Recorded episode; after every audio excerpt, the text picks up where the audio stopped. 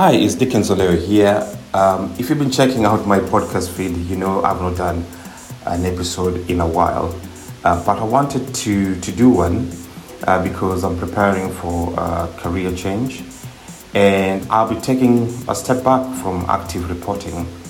Uh, and I wanted to share this conversation I had recently with my friend Frenny Jowi.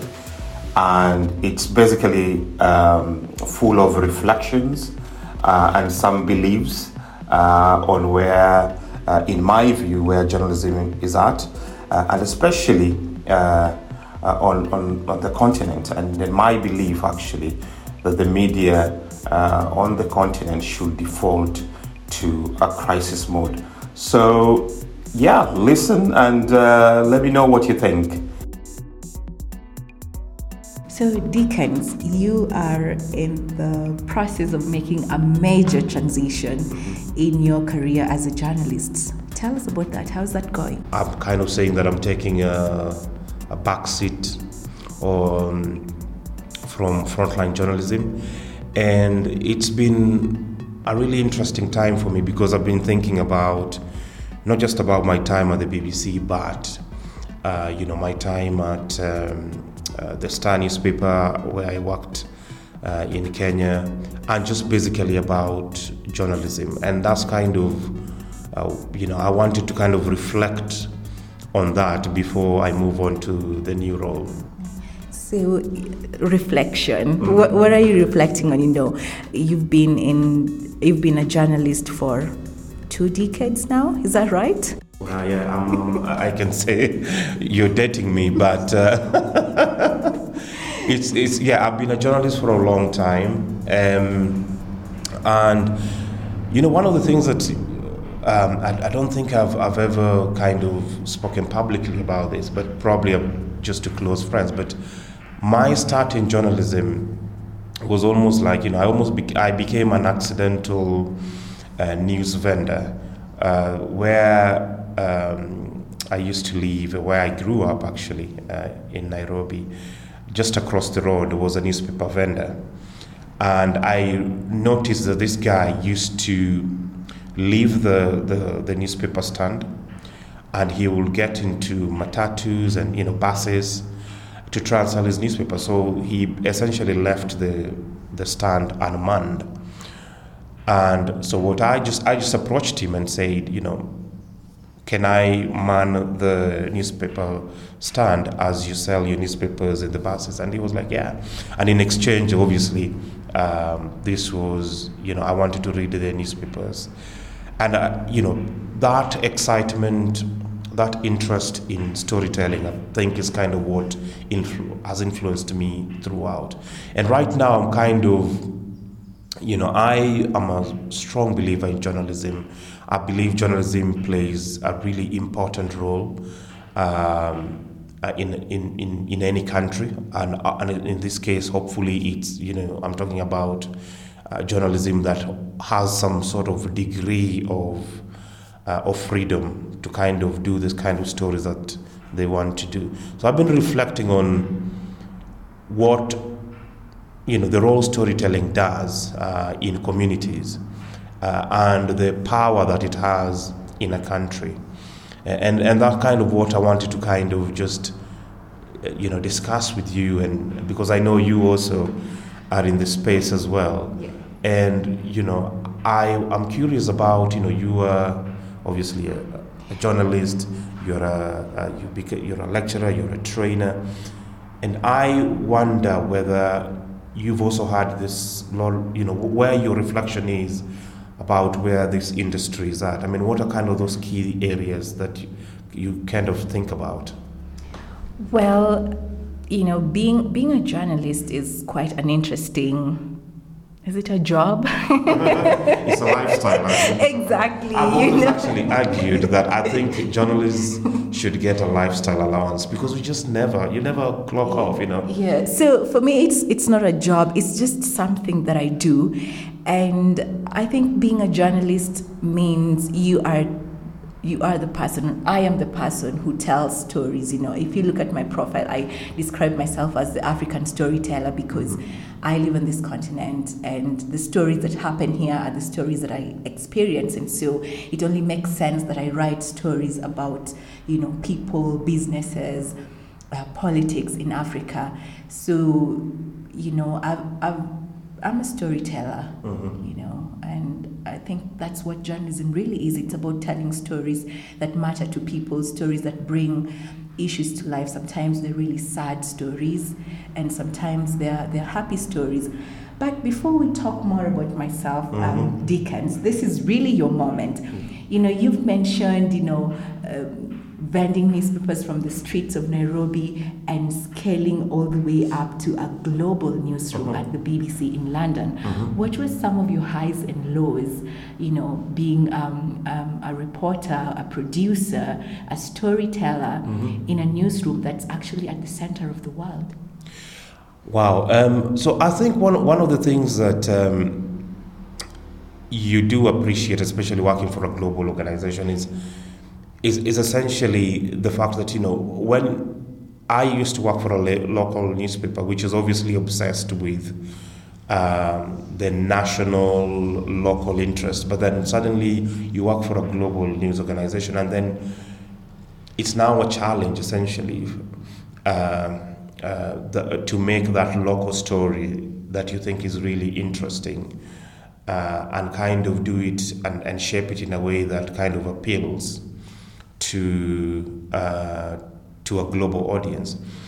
But I think for me, one of the things that I think, uh, looking back for the last six years, I've been at the BBC. One thing I appreciate uh, is that literally at least once a week, sometimes even twice a week, uh, I was, uh, as part of uh, um, my role, I was aggregating um, content, mostly sourced from uh, you, uh, the media on the continent. So I got a very good window, uh, an experience of looking at how Africa covers itself you know what are kind of those dominant um, stories that the African newspapers, the Africa TV stations, and the Africa radios uh, stations, and uh, and and and um, you know all these news sites that have sprung up over the years, and it was really interesting to see that. And one of the things that uh, surprised me sometimes is just how predictable uh, you know the coverage was. It was obviously very heavy on politics, very um, much centered on the powerful and the elite, um, and, and and and and you know sometimes you do struggle with that because these things are happening on the continent. You know the wars, the uh, you know the disease outbreaks, and those are equally important stories.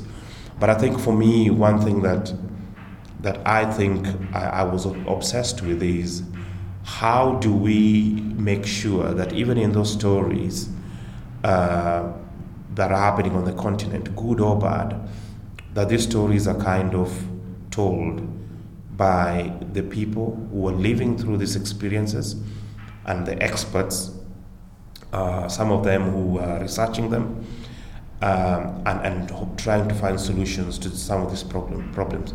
Now, yes, they are bad stories, but they're equally very, very good stories, uh, uh, or rather good news stories, and those should also be told. But I think one of the place that I, uh, places that I think the media uh, in Africa, uh, you know, has kind of neglected is, you know, kind of telling not just the good, the bad, but also the possible.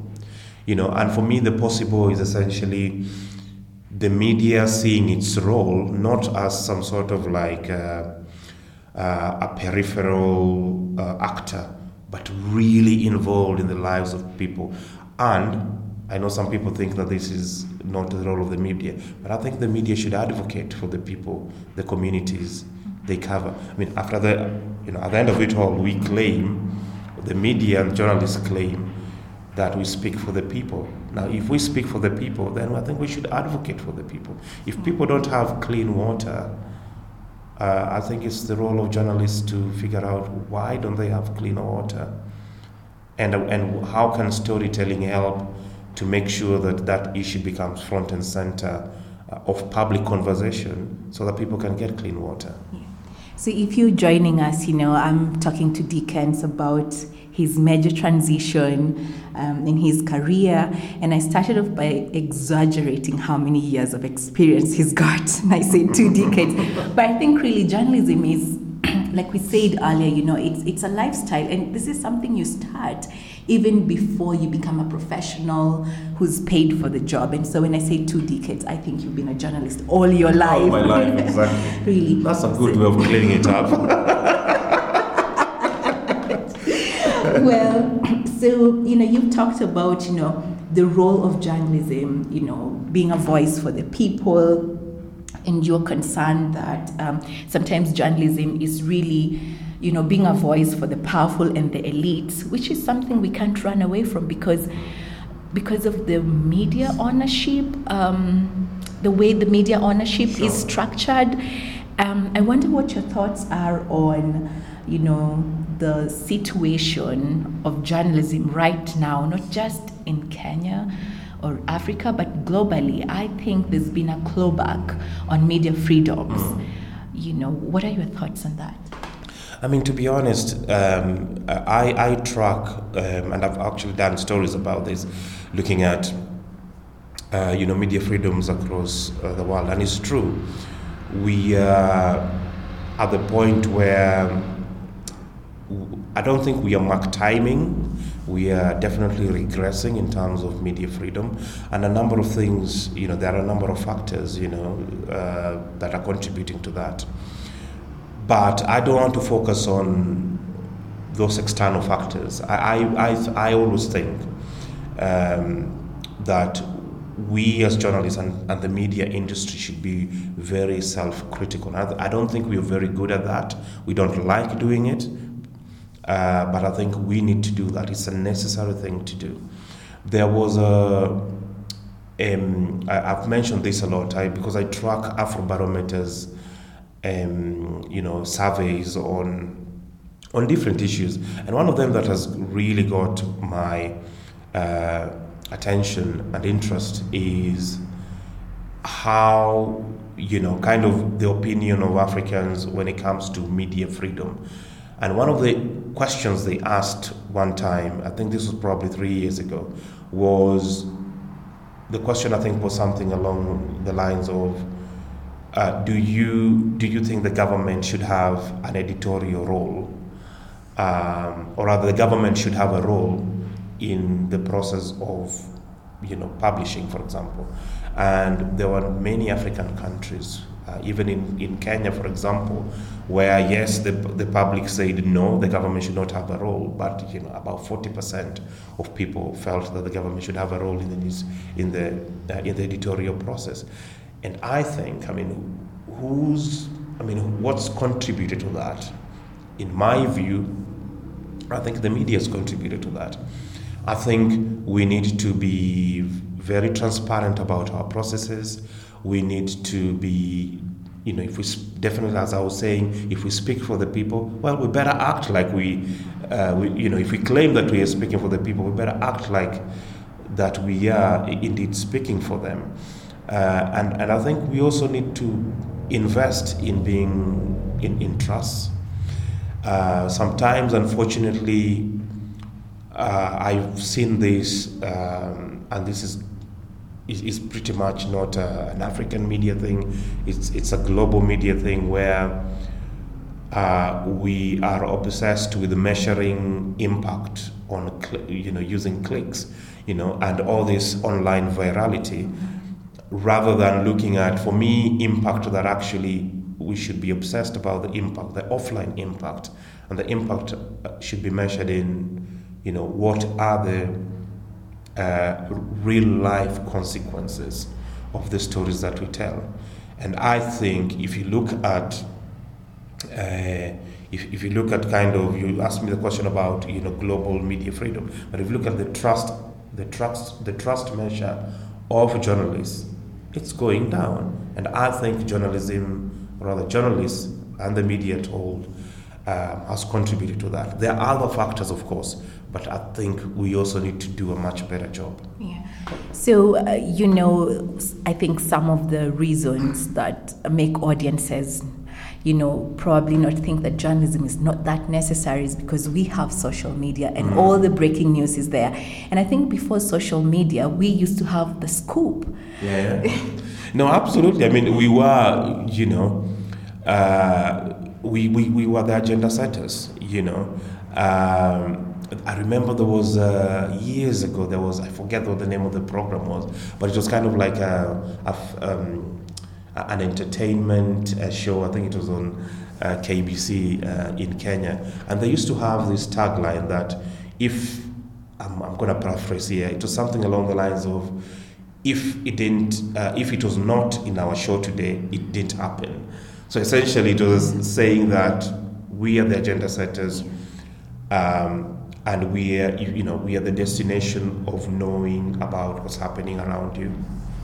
That's no longer the case. Um, you know, the media processes have been democratized.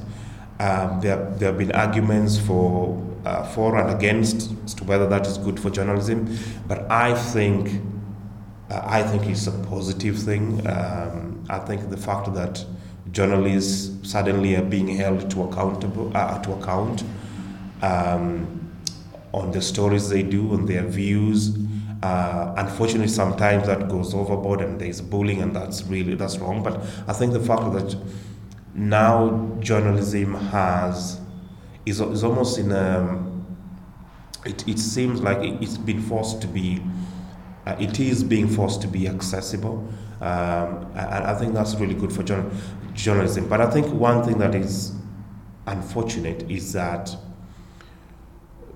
and especially this especially with Twitter, you find a situation where what is trending has now become the default voice of the people.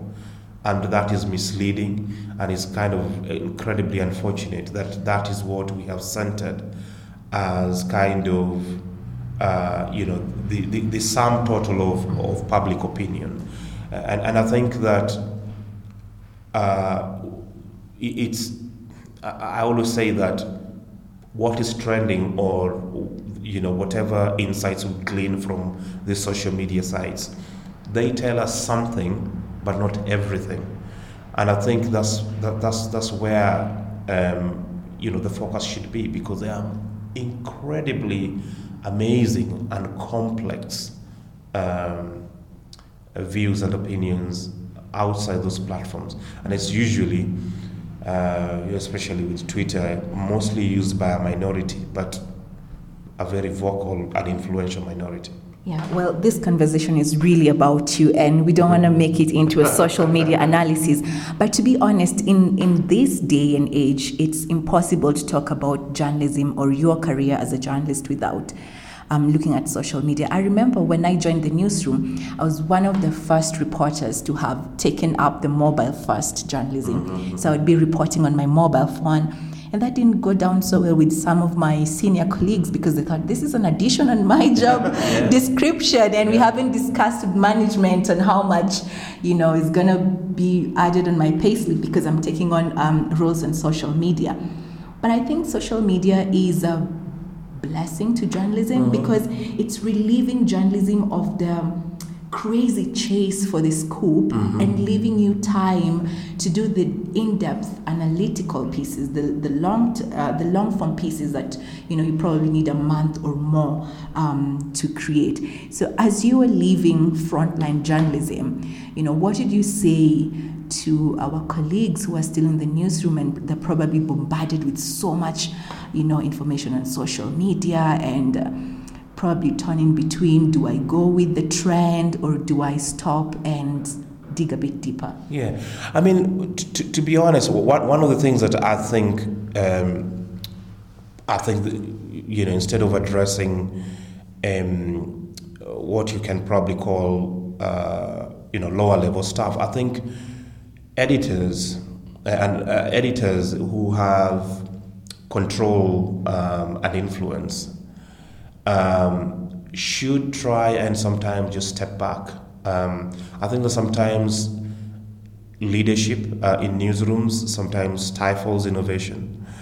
Um, and I've, one of the did things, you feel stifled? Well, I, I have a lot of stories to tell about being, feeling a bit stifled. I think sometimes, um, and, and this is you know in, in all the places I've worked, where I think that sometimes, um, you know, they they they, are, they don't they need to have um, some sort of a level of awareness where they will, for example, you're talking about social media.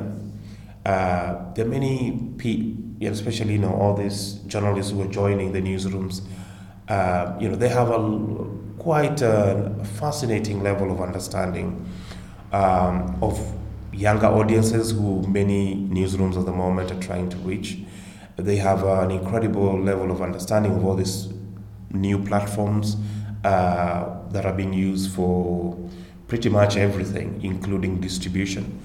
Um, and sometimes they join a newsroom which is basically so set in its ways, uh, and they don't have that opportunity to just kind of show off their skills.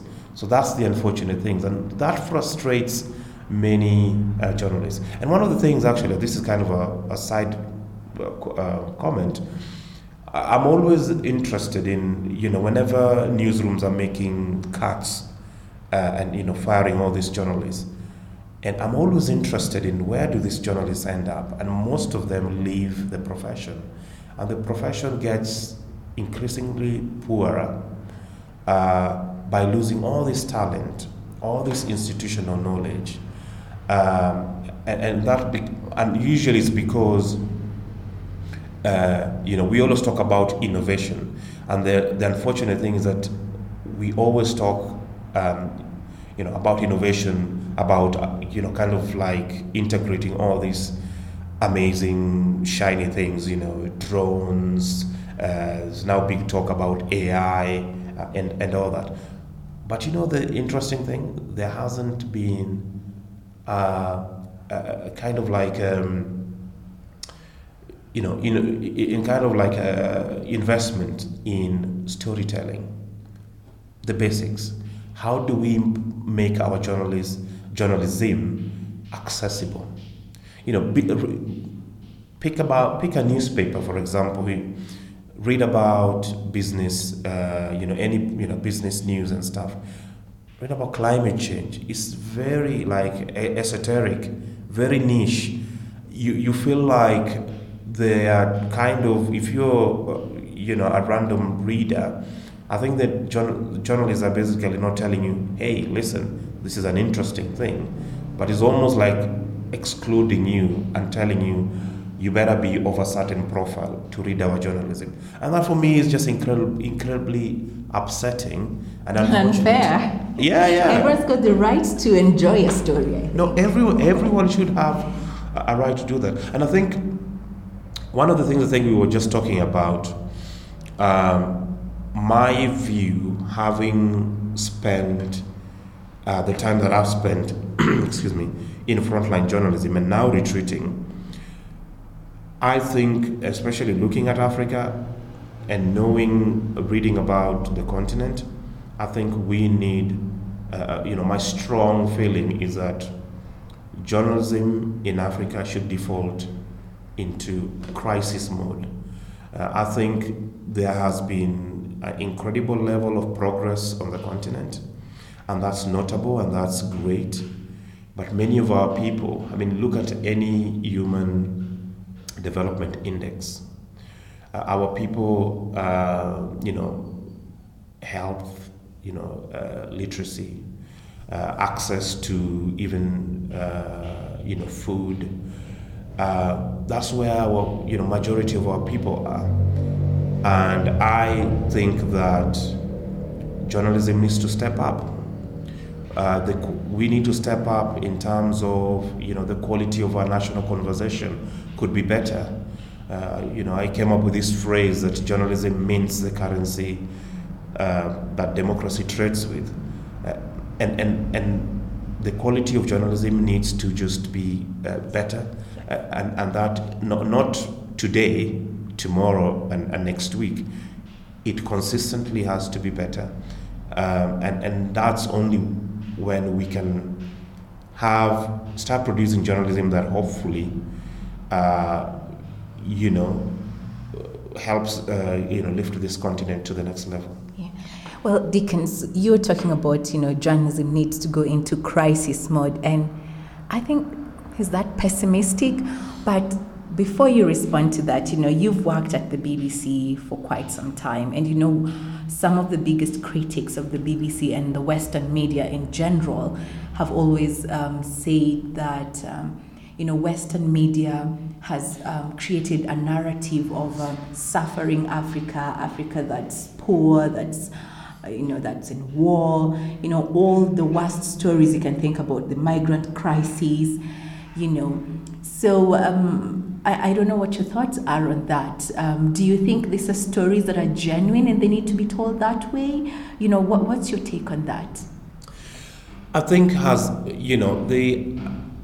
Um, I, I, remember actually I want a while back I was in um, some a conference and somebody uh, asked me pretty much the same question about you know how should we tell the African story? And I said, and I think that's probably my answer now, that when we start talking about the African story, I think it comes with, uh, um, you know, I think it's kind of baked into uh, preconceived, usually stereotypical tropes about the continent. Um, now, what is true is that the, the so called African story, the way it should be told, uh, is just like any other story is told because every story is complex. And it's that complexity sometimes that miss, that is kind of uh, is deliberately not included uh, or has just not been included in telling the African story. Hi, Dickens Olewe here. So at this point in the interview, the recording stopped. Uh, but I went on to tell Frenny that uh, the quality of national conversations uh, in our countries is directly proportional to the quality of journalism. Uh, and that's why I believe that journalists need to step up. So, for example, we report that uh, Africa is the most impacted uh, continent by climate change, despite its low emissions. Now, a question is where are the business, technology, and political stories that are driving conversation obsessively because this is a crisis uh, of our time. Um, and, and I'm also essentially as well just advocating for journalism that is not just empathetic but also listens, that advocates for communities that it covers, that is not reactive but perceptive so, um, so that's kind of uh, what I said uh, in, the, in the bit of tape that uh, was not captured. So once again, uh, if you've been listening to this for the past, I don't know, four or five years that I've been doing this, uh, thank you so much. Um, and, and thank you for always reaching out uh, for those who have on my socials or when we meet. Yeah, so I'll be sharing details of my next chapter on my social media pages. So until next time, Bye bye and Asante Sana.